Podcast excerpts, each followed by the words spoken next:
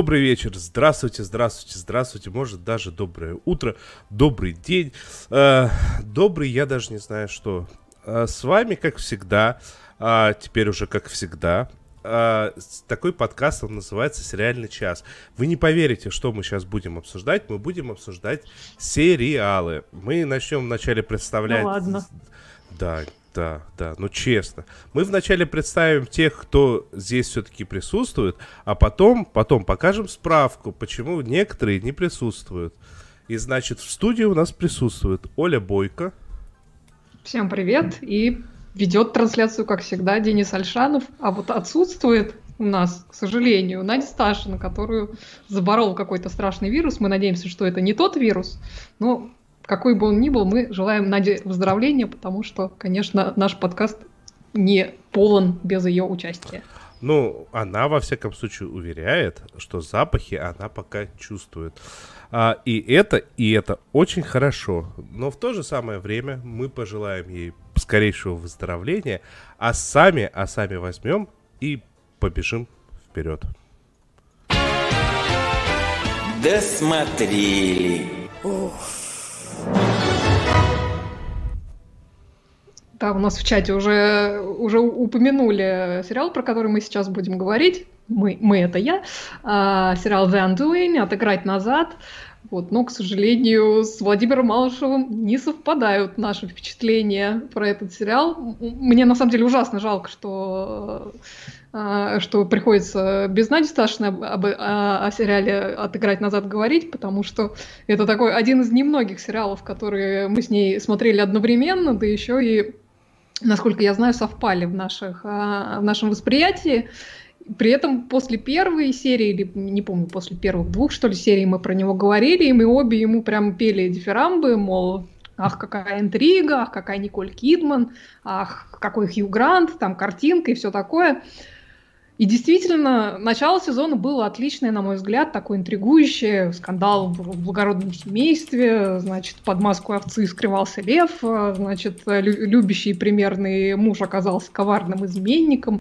Вот, но как бы убийца он, не убийца, значит, это вот нам предстояло выяснить, а может он просто жертва обстоятельств. И все это так красиво снято, значит, и красивая такая рыжеволосая страдающая Николь Кидман, и Хью Грант весь из себя красавчик с невинно виноватым взглядом, и Дональд Сазерленд э, такой прямо седовласый и строгий, и вообще очень такой статный старец. Ну вот как-то после первых серий начинается какая-то мутная муть в этом сериале. То есть ничего толком в оставшихся четырех сериях, на мой взгляд, не, не происходит, а, кроме такого нагоняемого постоянно тумана и таких, не знаю, у всех прям многозначительных лиц. А, мне кажется, вообще как-то в этом сериале в итоге единственным персонажем, который производит э, впечатление хоть сколько-то вменяемого человека, оказывается в итоге прекраснейшая адвокатша, которую Николь Кидман, значит, этому своему мужу нанимает э, для защиты в суде практически всех остальных персонажей хочется, я не знаю, то ли придушить, то ли взять за, за плечи и, не знаю, так потрясти как следует, чтобы они в себя пришли. Вот. Но как бы при этом, ну, как бы заявлено очень много каких-то там твистов, но все-таки как бы суть в том, что кто же убил несчастную, несчастную эту женщину в, в начале сериала. Но в итоге из всех твистов, которые которые там происходят, меня, например, порадовал только один, при том, что этот твист был как раз самым предсказуемым на самом деле. А, вот э, Валерия Кардасевич там тут пишет про, про проходы зеленого и бордового пальто, ну, пальто были красивые, ничего не могу сказать. Э, вообще все туалеты, которые Николь Кидман в этом сериале а, носит, они, конечно, красивые и заслуживают прям, я не знаю, отдельного а, какого-нибудь фанатского ролика э, или трейлера. Вот. Ну, как бы проблем в том, что вот э, последние четыре серии, они в итоге, как бы в них ничего особо не происходило, и закончилось все в итоге пшиком. На мой взгляд. Мне кажется, Надя со мной согласна была, когда мы с ней обсуждали. Вот, возможно, Владимир Малышевич спрашивает про твист. Нет, нет, я не про этот твист. А, вот. Ну, ты хотя бы объясни, что это он спрашивает про твист с молотком, а, и это не твист с молоком, которого, я не знаю, был он там или нет. Просто большинство нас слышит только и не видит, что ты там зачитываешь. Да, ну, ну имеется в виду твист э, с, с орудием убийства. Нет, я не про этот твист, э, он был как раз менее, на мой взгляд, предсказуемый. Вот. А что, Но... подожди, а, это серьезный вопрос, садовник убил молотком? Говорит, не садовник, дворецкий. А, окей. Это же всегда дворецкий. Вот. Ну, отдельная фи, честно говоря, мне этому сериалу хочется высказать за а, за сцену убийства, которую там в итоге таки показали в последней серии. Не, не, не буду спойлерить, не волнуйтесь, а, а, кто убийца. Вот. Но то, что убийство показали буквально прям смакуя все эти зверские подробности, это, не знаю, мне показалось, что это прям просто мерзко и совершенно было не обязательно делать. То есть как-то как-то, как-то. Вот э, в чате у нас уже разные версии про, про, про то, кто же э, люди думали, что убийцы. Ну да, они там так э, э, пытались э, наводить на разные мысли по поводу того, кто, кто убийца. Ну, в общем, в итоге как-то концовка, не знаю, меня разочаровала, например. Вот. Э, да, собственно, за сцену убийства минус им в карму однозначно. Э, и еще вот э, мне показалось, что, ну, как бы весь каст прекрасный, все актеры прекрасны, Хью Грант вообще потрясающий, Николь Кидман немножко, мне кажется, завязывала в этом образе, не понимающий, что вообще происходит э, на этом свете э, женщины, но зато как бы красиво одетый. Ну, вот. слушай, но... слушай, с Николь Кидман, мне кажется, это произошло еще лет много-много тому назад. Я... Хотя, э, хотя, что странно, потому что она ну, она не самая гениальная актриса, но она хорошая актриса, и она может работать вне амплуа. Ну, по-моему, еще, я не знаю, с момента широко закрытых глаз за ней, за ней зафиксировался вот этот образ э, человека, который не до конца понимает происходящее вокруг. Как бы, ну, везде по-разному, но очень печально, очень печально. Ну, не знаю, как-то мне, мне показалось, э, что здесь ей не удалось э, как-то дораскрыться в, в полной своей красе. Ну, возможно, со мной кто-то не согласится, но как-то хотелось для нее более прописанного персонажа, если честно. А то она там просто ходит такая красивая пальто, значит, зеленым, э, с, с рыжими кудрями, ничего особо э, не делает. А, по большому счету. Вот. И особое мое разочарование, что в касте присутствовали отличные актрисы Лили Рейб и Джан, Джанел Малони, и обеим достался просто минимум совершенно экранного времени. То есть Лили Рейб хотя бы там в паре серий засветилась, а Джанел Малони вообще чуть ли не в одной сцене была. То есть зачем было брать такую актрису на совершенно проходную сцену, мне как бы совершенно э, непонятно. Короче говоря, как-то вот начинался сериал как-то за здравие, а, а закончился, на мой взгляд, совершенно за упокой. Как-то даже мне теперь неловко ему, его рекомендовать э, к, к просмотру. Слу- вот. Слушай, тут знатоки в чате э, говорят, что Николь Кидман сама себе ищет роли и продюсирует в последнее время. Именно эту роль она выбрала себе сама, а значит, так она себя видит. Ну, может быть, может быть, э, может. ей понравился материал, потому что вряд ли она выбирала роль не по книге, скорее всего, там если она именно продюсировала, то там началось это на каком-то раннем этапе, исходя из книги. Ну да, потом Надя нам рассказывала, что с книгой начинается расхождение уже чуть ли не со второй серии, поэтому вряд ли она действительно по, по книге ориентировалась. Но потом как бы одно дело, что на странице, а другое дело, что в итоге получается как результат, поэтому не знаю, я не знаю, что сказать, но нет, она, она неплохо играет, она хорошая актриса, и здесь она хорошо играет, но как-то а, как-то, мне кажется, все-таки не дораскрылась она в этой роли. Ну, на мой взгляд. Слушай, э, какой я э, Внезапно я знаю, что вы заготовили список э, сериалов, которые как бы хотите порекомендовать вместо этого. Рекомендуете? Да, собственно, это у Нади Сташиной, которая, вот, к сожалению, сегодня отсутствует. Мне прям ужасно жалко, потому что с ней бы, конечно, этот разговор гораздо интереснее получился. Вот, так вот у нее как раз возникла эта идея вспомнить сериалы, которые можно посмотреть вместо сериала «Отыграть назад». Ну и, естественно, когда она это предложила, моя первая реакция была, естественно, «Big Little Lies», «Большая маленькая ложь». Просто по совокупности факторов. Тот же Дэвид Келли у руля и та же Николь Кидман в одной из главных ролей. Это как раз та роль, где она раскрылась, на мой взгляд, гораздо лучше, гораздо сильнее. Ну, там и материал, прям скажем, посильнее. Вообще, надо сказать, что э, вот, э, опять же, еще одна общность это э, в том, что бедный Николь Кидман, конечно, на сериальных мужей сильно не везет.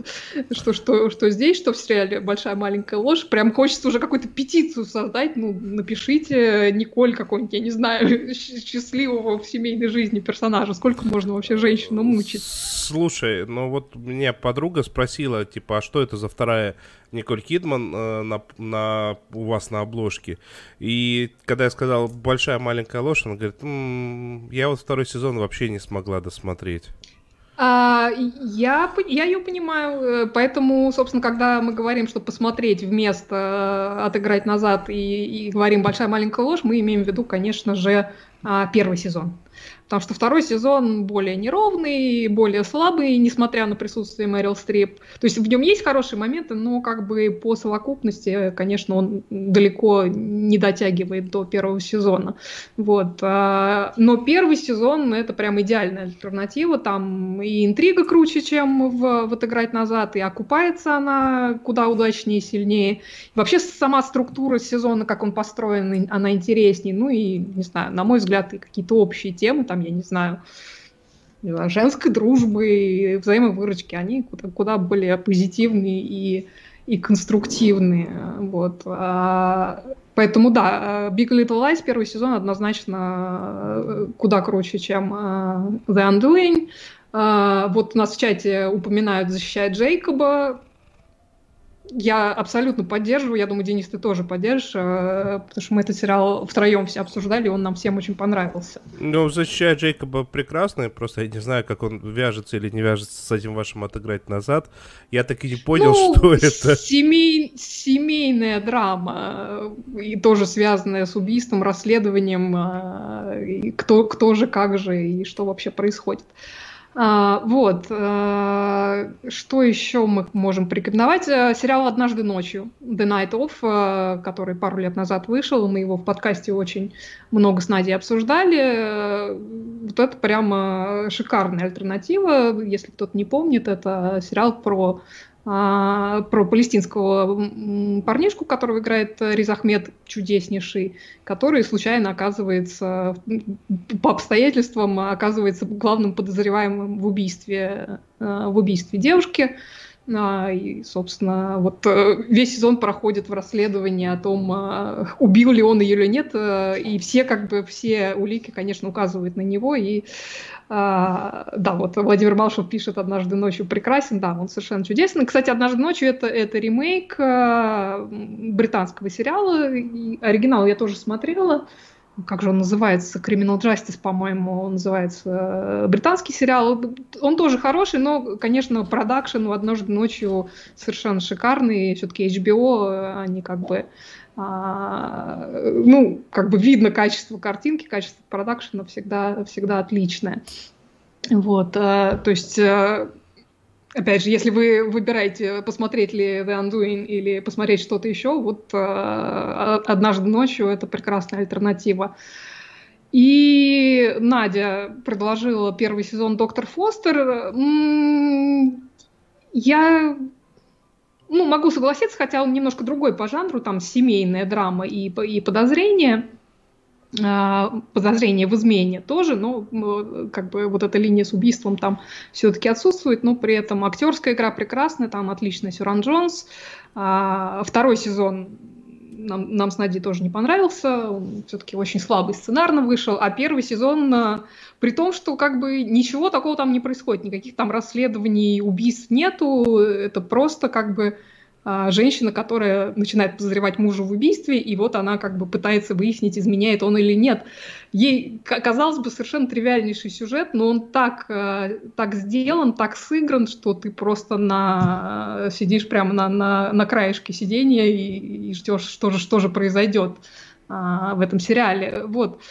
Вот такие, такие мы можем при, предложить э, альтернативы. Вот Надя Сташина говорит, что британский сериал, который, который, который Criminal Justice, там играет Бен Уишоу, да, да, там он играет э, вот этого главного подозреваемого. Ну, в общем, тоже не, неплохой, тоже стоит посмотреть. Вот. А если вы нам в чате предложите еще какие-то альтернативы, мы, в общем-то, будем только рады и по ходу зачитаем. А, прекрасно. А теперь я предлагаю перейти к, к реально гениальнейшей драме, хотя достаточно старой. Сериальный чердак. А, да, это прям чердачище, всем чердачищем чердачище. Потому что я хочу рассказать про вещь под названием «Ангелы в Америке», которая вышла в далеком 2003 году. Знаете, я, я тогда пропустил, и сейчас э, я вот представьте себе, вот я буквально дня два тому назад ознакомился с одним из лучших фильмов прошлого века и, наверное, в принципе, с одним из лучших фильмов в истории кинематографа. Э, фильмом 67 -го года выпускник от такого режиссера, как э, Майкл Николс. Э, и я полез смотреть, что он еще снимал, и обнаружил, что в 2003 году одна из его достаточно поздних работ, э, ну, не совсем последних, но близко к тому, это сериал «Ангелы в Америке», причем снятый по пьесе, и у меня большой вопрос, что это за пьеса такая, которая превращается в 6 часов экранного времени, а, и чем меня еще зацепило? Э, актерским кастом. Хотя большими буквами выведены имена а, э, Аль Пачино, э, Мэрил Стрип и Эмма Томпсон, на самом деле всю, всю основную роль на себя берут два актера, которые играют в, коси, в косяках главные роли. Это Мэри Луис Паркер и Джастин Кирк. это очень, на самом деле, очень-очень тяжелая драма. А, на стыке, на стыке чего-то такого фантастического. По ощущениям, оно местами похоже, знаете, на что? На был такой гениальнейший фильм «Лестница Якова». Но при этом это вот как бы, а, если в «Лестнице Якова» это то, что происходит из-за посттравматического синдрома, связанного с, с войной, то здесь э, это происходит из-за, ну, это происходит, ну, преимущественно часть основных героев, они гомосексуалы. Это первый момент. Второй момент, как бы, э, Мэри Луис Паркер, она как она мормон, ее муж мормон, и тут этот самый ее муж в какой-то момент признается, что он гей. А, и слушайте, я посмотрел пока половину. А, то есть только первые три серии, и сделал я это на одном дыхании. И после подкаста я собираюсь э, сесть и смотреть оставшиеся серии прям точно так же на одном дыхании. То есть это... ты уже это считаешь минуты, когда же мы наконец-то ага. закончим? Ага, ага. При, все при, понятно, все понятно. Примерно так и есть. А, вы знаете что? Как, вот Майк, Майк Николс, он тогда, в 67 году, он был человек, который, э, ну, он не придумал визуальное повествование, он аккумулировал в себе вот все, что уже знали про, э, про визуальное повествование, и сделал фильм, который через визуальные моменты, которые вот мы сейчас разбираем, и такие, если показывают, что человек идет справа налево, он возвращается в прошлое, ну, обычно это не читается. В его фильмах это читается, и это в том самом выпускнике, это были концентрированные прям ощущения, ты чувствуешь состояние главного героя.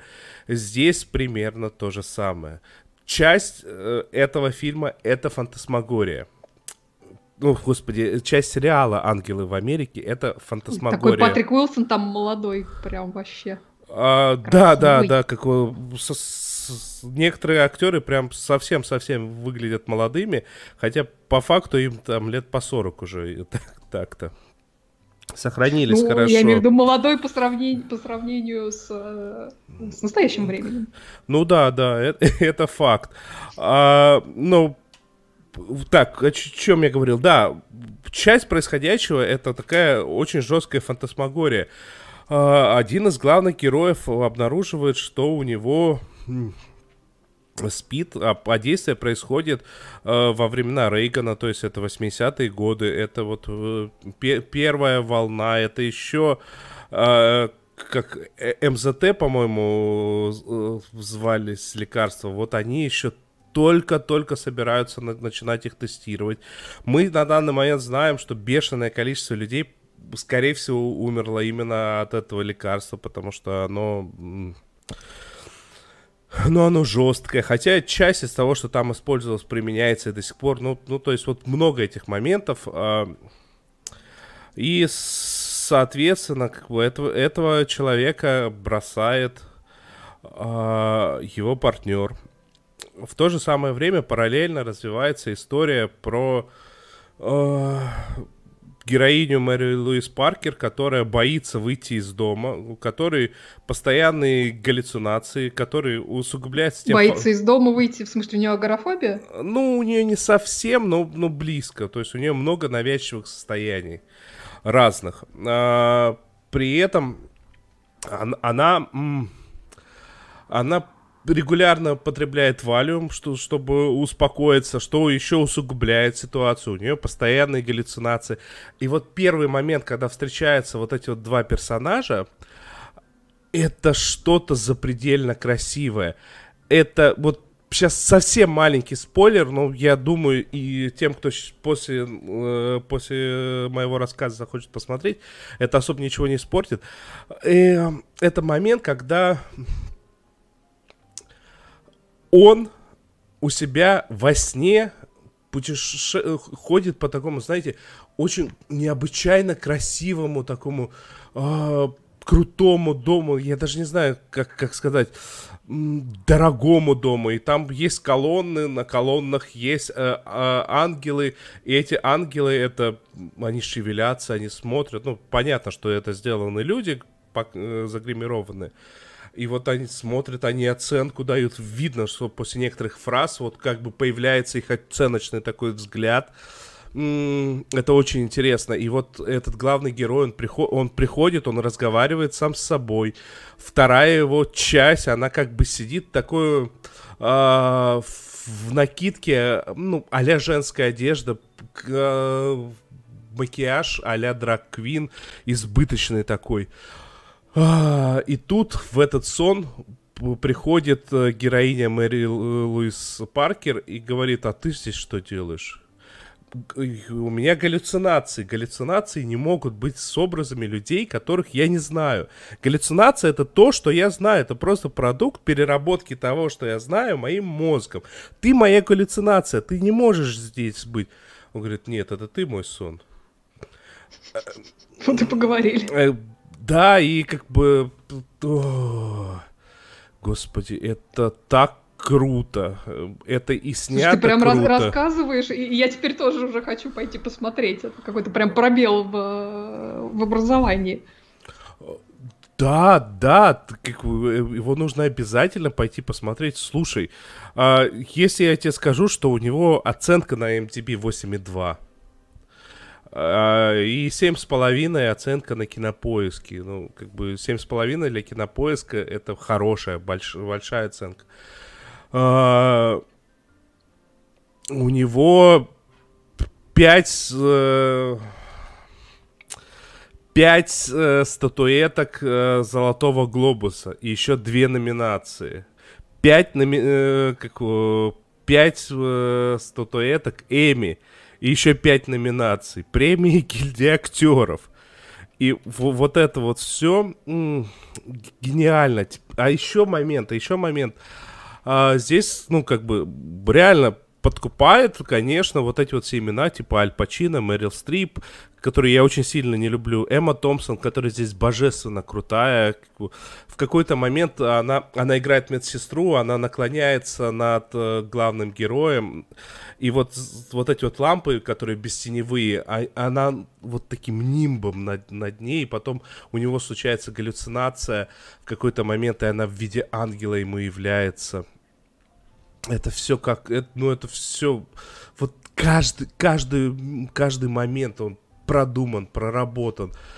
Э, в качестве галлюцинации являются подчас актеры такие, ну, там это даже не то, что не второй эшелон, это первый эшелон. Майкл Гэмбон появляется в качестве галлюцинации, в качестве прекраснейшего.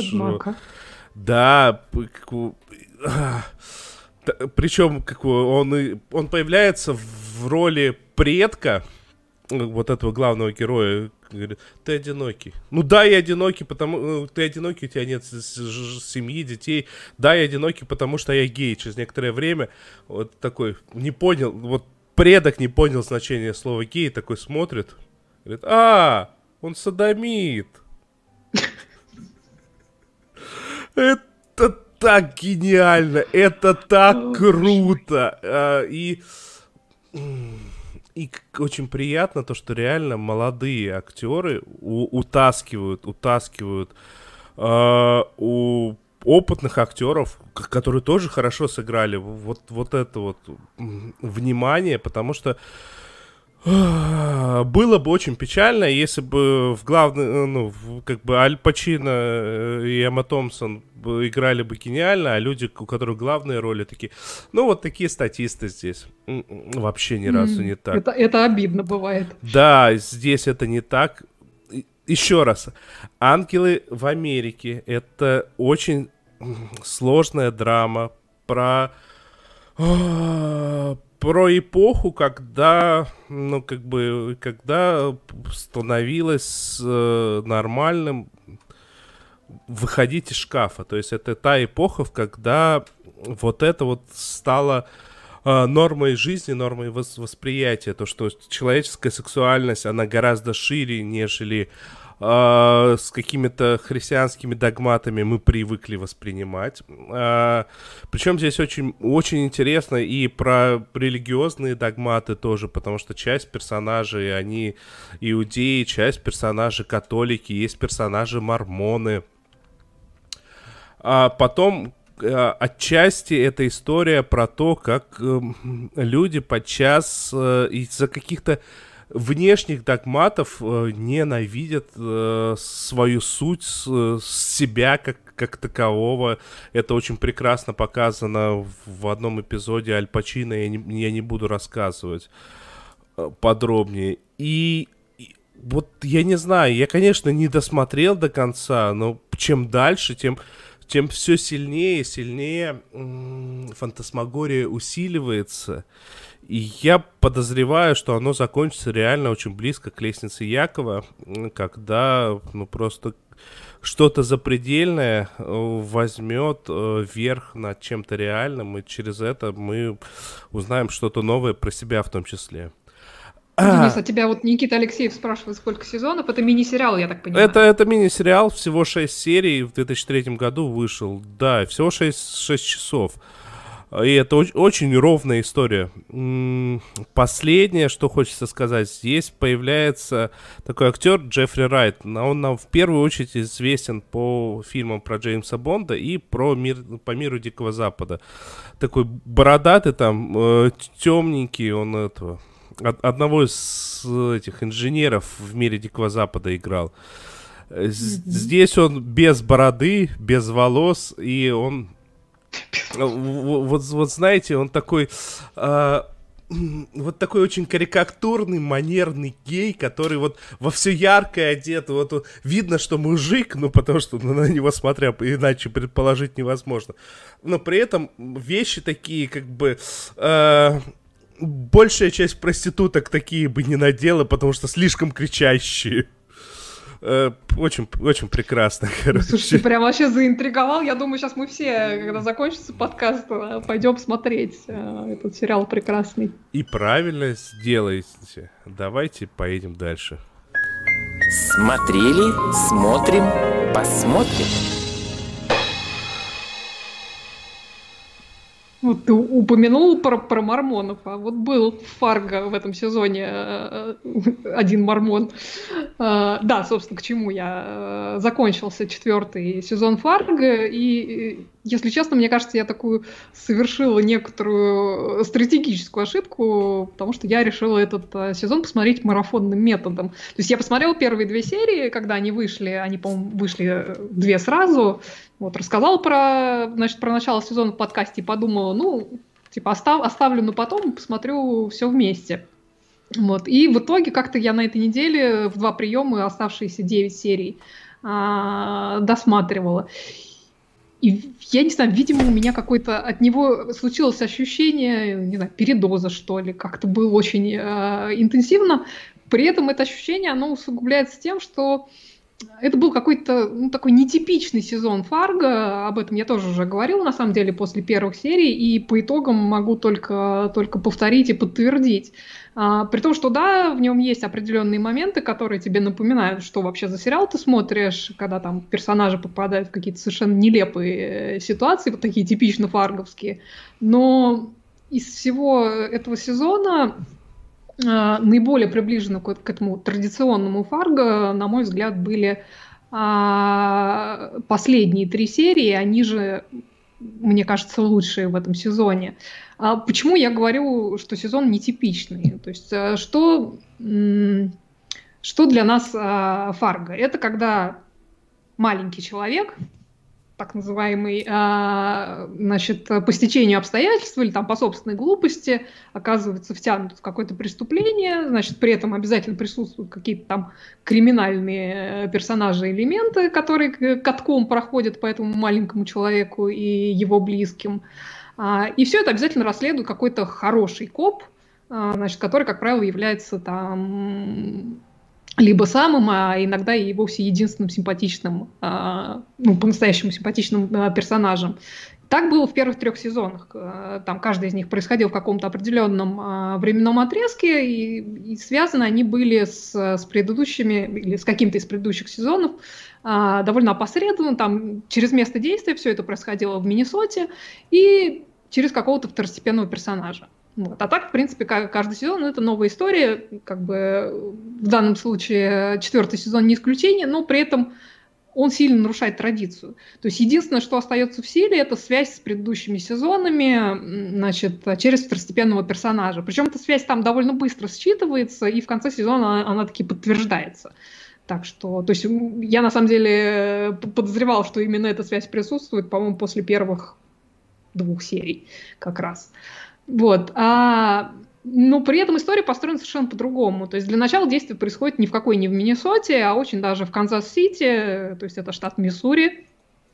То есть как бы уже место действия э, не складывается. Ну, то а, есть Время не, действия, не да. будет роскошных с, с, это, сцен со снегами, снегами, снегами. Нет, нет, нет, роскошных снегов нет, и мне, честно говоря, их не хватало. Как-то мне... Э, при том, что я не фанат снега, но как-то мне не хватало вот этих заснеженных э, миннесотских пейзажей.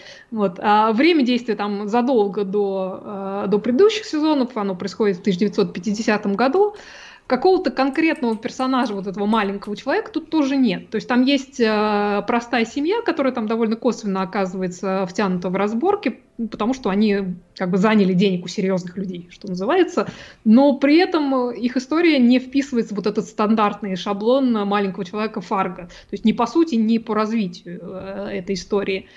Э, напрочь отсутствует фигура хорошего копа. Там есть два копа из разных ветвей правоохранительных органов. А, одного играет Джек Хьюстон, другого играет Тимоти Олифант. Кстати, Тимоти Олифант как раз и есть тот самый мормон, а, которого я упомянула. Но при этом они оба совершенно такой ну, скажем так, сомнительной морали, либо там в силу убеждений, либо в силу обстоятельств, но как бы ни один из них не вписывается вот в этот а, архетип хорошего копа. А, а в центре повествования там находятся гангстерские, там, бандитские разборки между итальянскими мафиози, которые в свое время отжали эту территорию у ирландцев, и чернокожими. Э, это как бы новая, новая банда, которая пытается, значит, э, захватить эту территорию. А, и выбор актеров-лидеров с двух сторон, надо сказать, шикарный э, это Джейсон Шварцман против совершенно неузнаваемого Криса Рока, который просто для меня с, с совершенно новой стороны открылся, потому что здесь у него такая достаточно драматическая роль, мы его привыкли в, в, в комическом амплуа видеть, а тут он совершенно преобразившийся и очень хороший. А, как бы, и, собственно, вот эта вся история, она начинается с традиционного перемирия между двумя бандами. По традиции оно закрепляется значит, обменом младшими сыновьями главарей.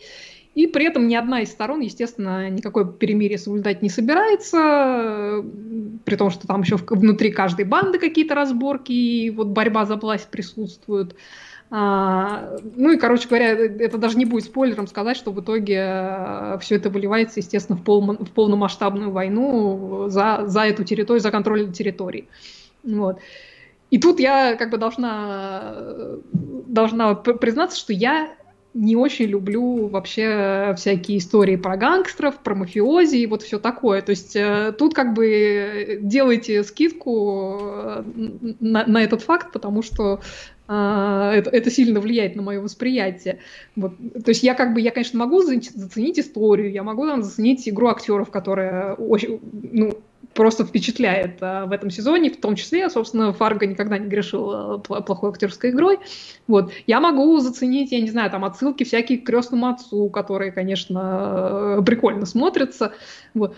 Но при этом мне лично смотреть на бандитские разборки неинтересно. То есть для меня в, это, в этом сезоне самыми интересными были какие-то второстепенные сюжетные линии. Там была совершенно фееричная медсестра серийный убийца, которую играет э, Джесси Бакли, виртуознейший совершенно. Это просто, просто кадр. А, это надо видеть. А, отличная история про, про дочку из той самой семьи, которая Э, которая должна, должна денег, э, значит, серьезным людям, которая там в итоге э, сильно помогает, значит, всю эту историю распутать. И самая-самая, наверное, моя любимая линия это про удивительную такую парочку, которая состоит из ирландца, который в свое время в итальянской банде оказался как раз в результате обмена младшими сыновьями главарей. И играет его чудесный, просто, просто роскошный Бен Уишоу, которого мы сегодня уже упоминали. И э, второй, второй персонаж этой парочки – это мальчишка, сын героя Криса Рока, главаря вот этой негритянской мафии, которого как раз отдали на попечение этому самому ирландцу. Это для меня просто самая-самая трогательная линия. И ее кульминация, на мой взгляд, это чуть ли не лучшая серия всего этого сезона, девятая серия – она сделана очень здорово, она сделана как трибют э, волшебнику страны Оз, э, фильму имеется в виду. То есть она и, и по структуре, и визуально сделана как, как волшебник страны Оз. Это очень-очень здорово. Э, вот. И как-то, на самом деле, именно с этой серии как-то сезон выруливает, э, потому что до этого я прямо не знаю, как-то продиралась через середину сезона. Мне было тяжело, все уже так на морально-волевых. Думаю, нет, я обещала досмотреть, досмотрю а, к воскресенью. Вот. А начиная вот с этой девятой серии, как-то у меня очень живенько пошло. Так что, в принципе, если, вы, если вам тяжело смотреть этот сезон, знайте, что... А, что он под, под конец все-таки улучшается, и концовка, в принципе, в принципе, мне понравилась собственно, как бы претензий, претензий у меня к, к, нету, ну, все равно сезон специфический. Ну, конечно, там есть э, куча всяких моментов. Э, они, они в этом сезоне, например, конечно, вывели э, отмывание денег на, на новый совершенно уровень. Если вы видели эту серию, то вы знаете, о чем. Это, это было очень смешно. И, конечно, и это, и специально для, для Нади Сташиной я в, в этом сезоне, значит, очень сильно смеялась над, наверное, самой странной сценой секса, которая, а, которую я за последнее время видела в сериалах, потому что посреди этой сцены секса, которая сама по себе была очень странной, зашел котик и, и начал мяукать, значит, в ритм происходящего. Это было очень смешно. Вот. Ну и, конечно, как обычно, очень, очень классный очень классный саундтрек э, в сериале Фарго. Ну, этого, я думаю, мы уже от этого сериала просто автоматом, автоматом ожидаем. Вот, в общем, в принципе, это все, что у меня есть сказать про, про Фарго. Странный немножко сезон, немножко нетипичный для Фарго. Ну, в общем, в целом, такой неплохой, посмотреть можно. Я знаю, что тебе скажу на все это. Такое ощущение, как будто они вот, э, те, кто занимается сериалом, взяли в, в начале э, фильм Фарго, а потом такие, ну, на одном только Фарго не стоит останавливаться, что там дальше? О, давайте перекресток Миллера. И если это так, то, значит, следующий сезон это будет такой адаптированный Большой Любовский, и это будет э, смешно, смешно, да. Ну, посмотрим, посмотрим, проверим. Вот Надя Сташина пишет нам, что она уверена, что эпизод с котиком взят из реальной жизни. Я не сомневаюсь, но это было просто реально очень и очень смешно. Да нет, коты себе такого не позволяют. А мы поехали дальше. А поддичь будешь? Поддичь буду. Эля! Дичь! Дичь! Сериальная дичь.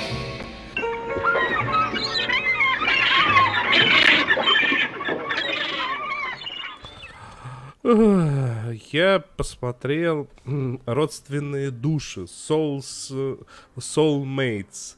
А, и знаете, что я вам скажу? Это была бы прям гениальнейшая серия «Черного зеркала». И mm. в таком разрезе это было бы очень хорошо. Причем это была бы гениальнейшая серия Черного зеркала, когда черное зеркало было зубастое. То Просто... есть перв, первых двух сезонов. Да, потому что не субасты это делать в принципе не стоит. О чем, о чем речь?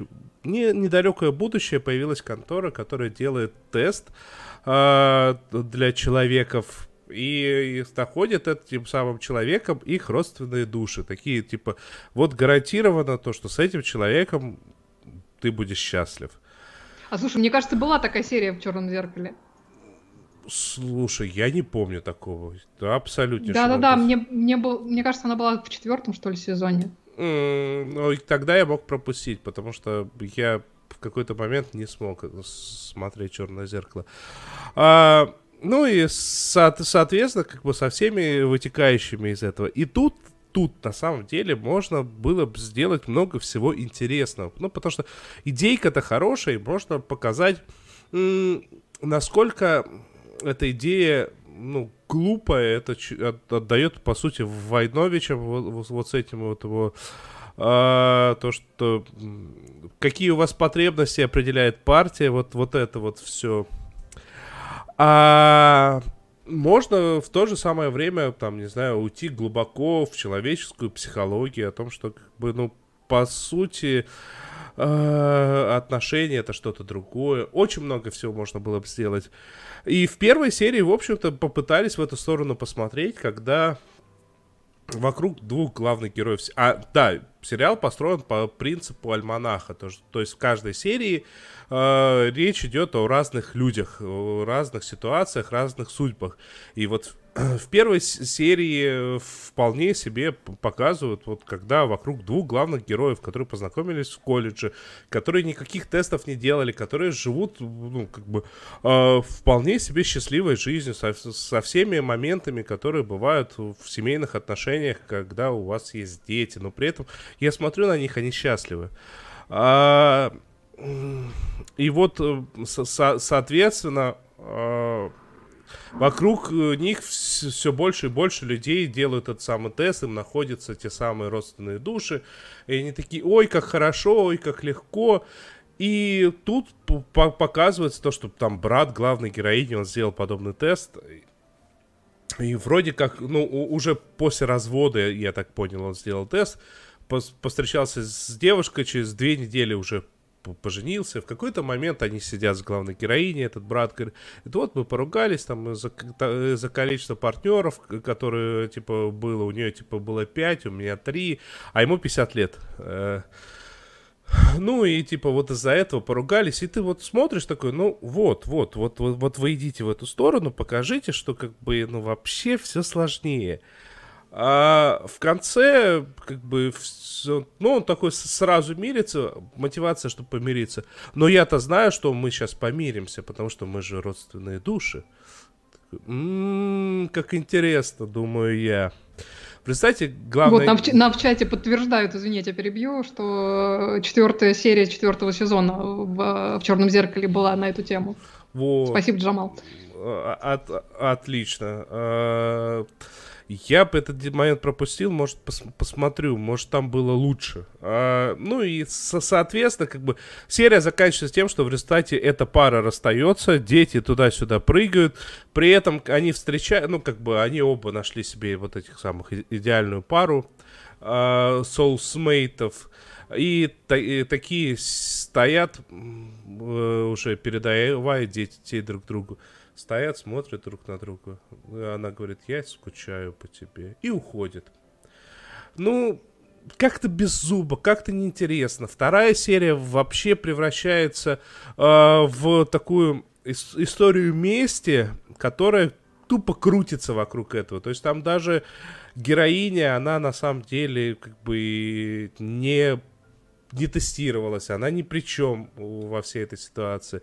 Третья серия еще хуже, причем, ну, точнее, она веселая это отчасти, но как-то вот вот теряется вот главный посыл, что как бы о чем это все. При этом в, в третьей серии это вот прекрасный этот мальчик из э, отбросов, из утопии, черный вот этот парень, я вечно забываю, как его зовут, ну и, соответственно, вот это вот самый жуткий из Казгардов, который в оно снимался. А, и вот к, ребятам-то вообще нет никакого, э, никакого вопроса. Там, и там даже показали о том, что ну, все-таки нужно брать управление своей жизнью в свои руки, а не вот это вот все. Слушайте, я даже четыре серии посмотрел, потому что в одной серии показали про полиаморные отношения, и при этом машина, несмотря на то, что... Продвинуто. Лю... А, да Птолеши с ним, что продвинуто, как бы, эти-то шведские семьи были еще 10 миллионов лет тому назад. А, там у меня... Нет, ну просто их не показывали особо. Ну, потому что их, это, знаешь, стат погрешность, в общем-то, э, во всем мире. Да суть не в этом, суть в том, что а машинка-то им все равно показывает только одного человека. И, кстати, героиня такая, которая который э, машинка порекомендовала девку, она в результате разошлась со, со своим Девку. мужчиной, который, который, как бы, которого очень любит. И э, такая понимает, что с этой самой девушкой у нее не очень хорошо. В результате они втроем, а потом еще и ему находят э, какую четвертую. И вот ты сидишь, смотришь на это все дело и такой, М, а почему машинка Тяжело. только... Почему машинка-то только одного человека каждому нашла? То есть вот я про всех остальных не знаю, но как бы вот у этой вот главной типа героини машинка должна была показать двоих. Леша его знает. Ну, короче, мне не понравилось. Недоработка. Мне не понравилось. Ну, ты это, ты им как э, человек близкий к всяким программным обеспечениям, ты им расскажи, как надо написать правильно. Ты... Вот тебя спрашивают, получается, что тест бракованный? Я не могу сказать, что тест бракованный. Мы не можем сделать вывода из, этого, из этого сериала, бракованный он или нет. Потому что, мне кажется, изначально предпосылка, она такая лишена смысла в разрезе человеческой психологии. Если уж на то пошло, то каким-то людям тест должен был показать фотографию из зеркала, простите меня, пожалуйста. Я таких знаю, в том числе. А так что, ну, ну, Леша его знает. Ну, просто, мне кажется, не в ту сторону смотрели. А, кстати, любопытный момент. Шоураннером, ну и, соответственно, автором идеи выступает актер, который снялся в прекраснейшем Тедди Лассо. Он там играл этого... Ой, господи... А, Роя Кента, это э, такой более старый футболист. Вот лучше Теда Ласса посмотрите, честное слово. Так и запишем. Да, так и запишем. Ну что, продолжим про дичь? Да. Это дичь? Это дичь? Дичь. Да, тем временем а, вышел э, испанский сериал, э, это новый сериал э, HBO под названием Train там Monedas, 30 сребреников переводит его кинопоиск, и это, в принципе, адекватный в данном случае перевод. Если кто-то на англоязычных сервисах смотрит, то, соответственно, 30 coins. А, это такой сериал от э, Алекса де Иглесия, такой э, испанский мастер гротеска, трэш-хоррора и черной комедии. Если вы э, не смотрели его фильм «Ла Комунидад», по-моему, «Коммуналка» его перевели на русский язык с, Кар- с Кармен Маурой, фильм в главной роли, то я прямо очень вам его рекомендую. Это отличная, отличная черная комедия. А, собственно, как несложно догадаться из названия этого сериала, в нем очень сильны библейские мотивы. Вот, а, и при этом, если вам вдруг э, название сходу не, не помогло, то точно по поможет а, заставка, потому что это такое весьма натуралистическое, весьма натуралистический кадр распятия Христа и последующее повеш, э, повешение самоубийства Иуды. А, но, опять же, наличие Алекса Деляглесия у руля э, заранее вам подскажет, чего можно от этого сериала ожидать, э, потому как у неподготовленного зрителя а, может случиться, в принципе, шок и вопросы из серии, что это вообще за, как бы это помягче, трэш и угар. Вот. И надо сказать, и что садомия. я... Ну нет, до садомии пока не дошло, кстати. Вот. И при этом надо сказать, что я-то в этом смысле зритель достаточно подготовлен, потому что я, я знаю, кто, кто этот а, человек, который все это снял, но даже у меня по ходу дела этот а, вопрос периодически возникает. Вот, а, особенно при просмотре первой из двух а, вышедших на данный момент серий. А, вот я прямо... У меня был момент, когда я сидела просто типа, боже мой, что вообще происходит? Вот, а, все-таки вторая серия в этом смысле была чуть менее фриковатая. Собственно, о чем сериал? Сюжет довольно простой. Дело там происходит в испанской глубинке, где-то в провинции Сеговия, которая к северу от Мадрида находится. И в небольшой городок приезжает сосланный туда за некую серьезную провинность э, священник. И с его приездом как-то не сразу, ну практически сразу в округе начинает твориться натуральная чертовщина. Вот, а с демонами, значит, а монстрами, люди становятся одержимы непонятно кем и чем. Но при этом все указывает на то, что какие-то очень серьезные силы непонятного а, происхождения пока они очень хотят, чтобы этот самый Падре вернул им некий объект а, и, значит, планируют а, терроризировать местное население, пока не добьются своего. Вот. А главных героев, которые в центре с, значит, всего происходящего, их трое. Это вот этот самый Падре Вергара, он же, на удивление, самый такой приземленный персонаж, который активно вообще э, отрицает наличие чего-либо э, паранормального в происходящем, значит, списывает все на игры разума и воображения, и, значит, всем окружающим советует э, делать то же самое и не верить во всякие, значит, непонятные сверхъестественные события. А второй персонаж – это местный ветеринарша Елена, который ну, скажем так, подфартило в первой серии принять очень и очень странные роды у местной буренки. Значит, и после этого она, значит, оказывается втянута практически во всю чертовщину, которая там начинает происходить. И третий герой — это городской глава Пако, которого играет, кстати, Мигель Анхель Сильвестре, которого мы все знаем и любим по сериалу «Сенс-8», «Восьмое чувство». А тут он такой немножко ну, такой немножко рохля, немножко подкаблучник, который, значит, вовсю старается соответствовать э, своей новой должности, но, естественно, как бы э, к демоническому нашествию он совершенно оказывается не готов, ну, к этому сложно бывает, э, значит, быть э, готовым. У него такая строгая жена, бизнесвумен, которая в начале сериала открывает, значит, э, новый мясокомбинат, и она его там постоянно пилит. Вот, особенно меня, конечно, там Прости, повеселил а диалог. Она пилит да. его на мясокомбинате, я надеюсь, в переносном смысле? Ну, пока в переносном, но я не могу ничего исключить, зная, зная, кто сериал делает. Вот, но меня очень повеселил э, диалог в какой-то там из первых серий, значит, она, он ей на очередной наезд какой-то говорит, слушай, дорогая, ну ты же сама настояла, чтобы я пошел в политику. И она ему, значит, такая отвечает в стиле, типа, при чем тут вообще политика? Ты, ты что, ты, ты только бумажки подписываешь? Это, конечно, было прекрасно. А, мне очень понравилось. Вот, вообще, если вас не отпугивает такой гротескный натурализм и хоррор, который на самом деле до такого абсурда здесь доведен, что, в общем-то, даже не очень страшно э, смотреть, то этот сериал интересно посмотреть с точки зрения э, ну, скажем так, ради такого довольно саркастично-сатирического портрета испанской глубинки с такими разными архетипами, по таким практически универсальным комплексом в стиле «ну, мы же не можем никому правду рассказать про то, что здесь творится, нас же поднимут насмех и обзовут деревенщиной.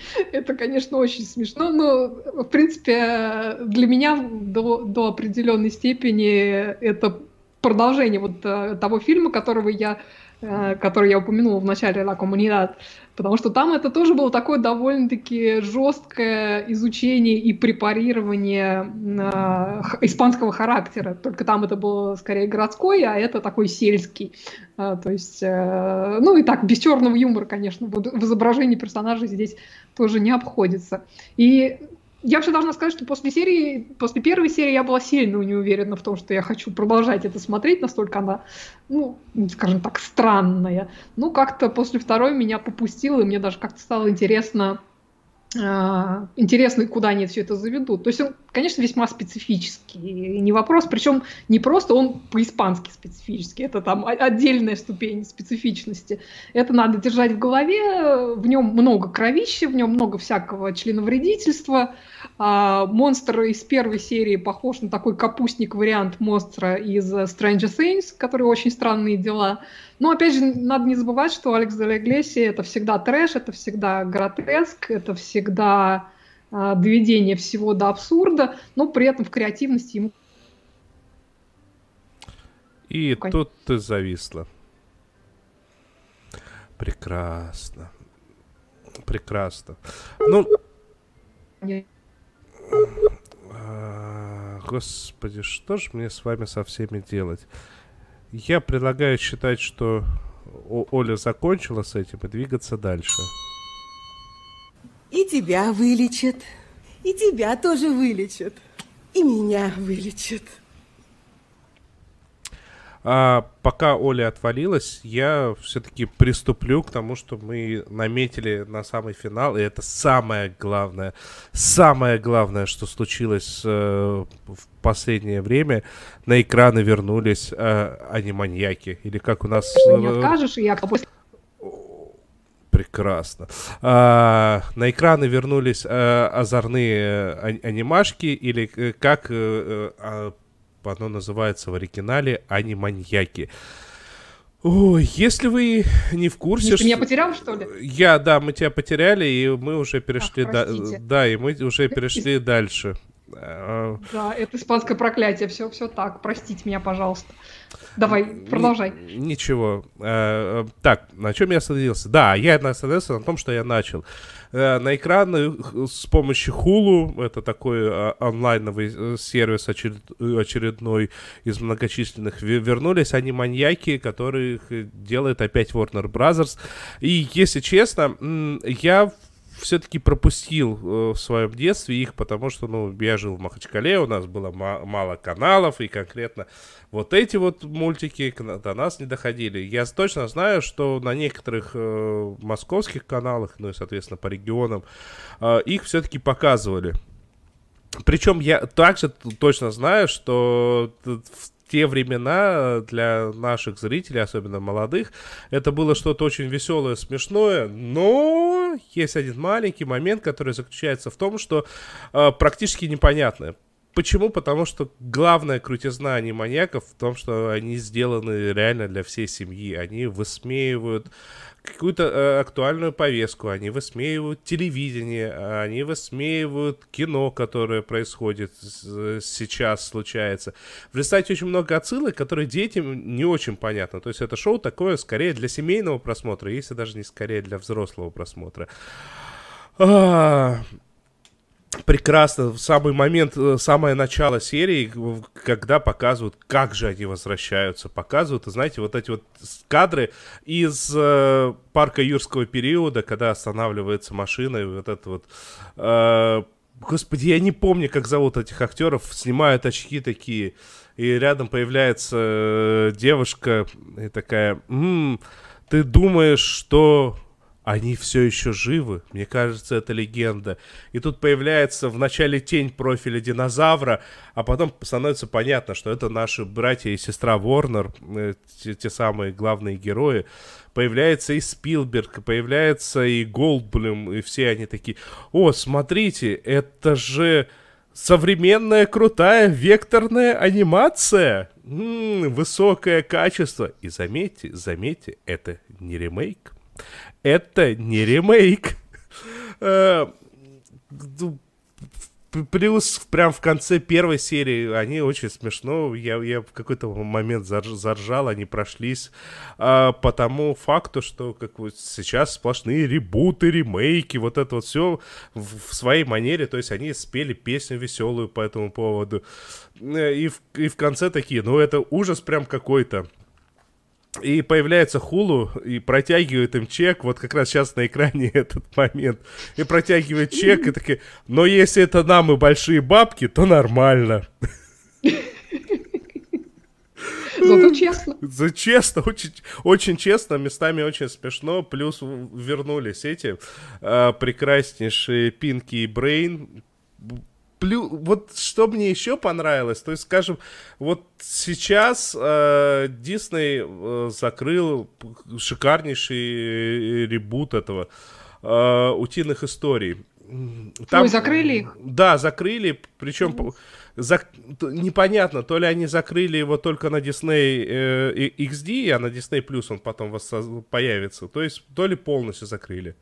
Вот, а здесь же, как бы, э, э, ну, и при этом вот эти вот самые утиные истории новые, они были шикарные, они были для всей семьи, они были гораздо круче, гораздо интереснее, но они были принципиально по-другому нарисованы, и это некоторых людей отталкивало. Здесь поняли, что вот не нужно в эту сторону идти, и все-таки анимацию сделали очень похожую, ну, более плавную, более крутую, но но визуально а, все осталось точно так же.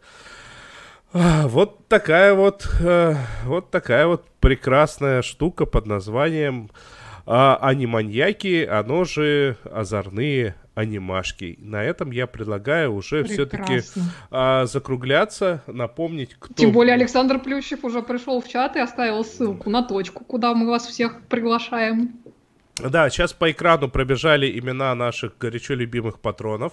А, и большое им спасибо. Приходите к нам э, на Patreon, поддерживайте нас. Ваша поддержка нам очень и очень важна.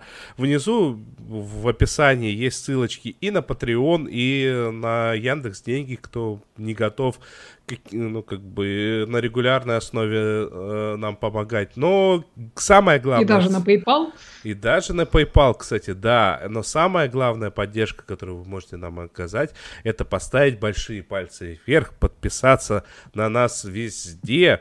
А, ну, вот сейчас вот конкретно подписаться, если вы пришли откуда-то из другого места, то подписаться на канал Александра Плющева, где мы выходим. А с вами были Оля Бойко.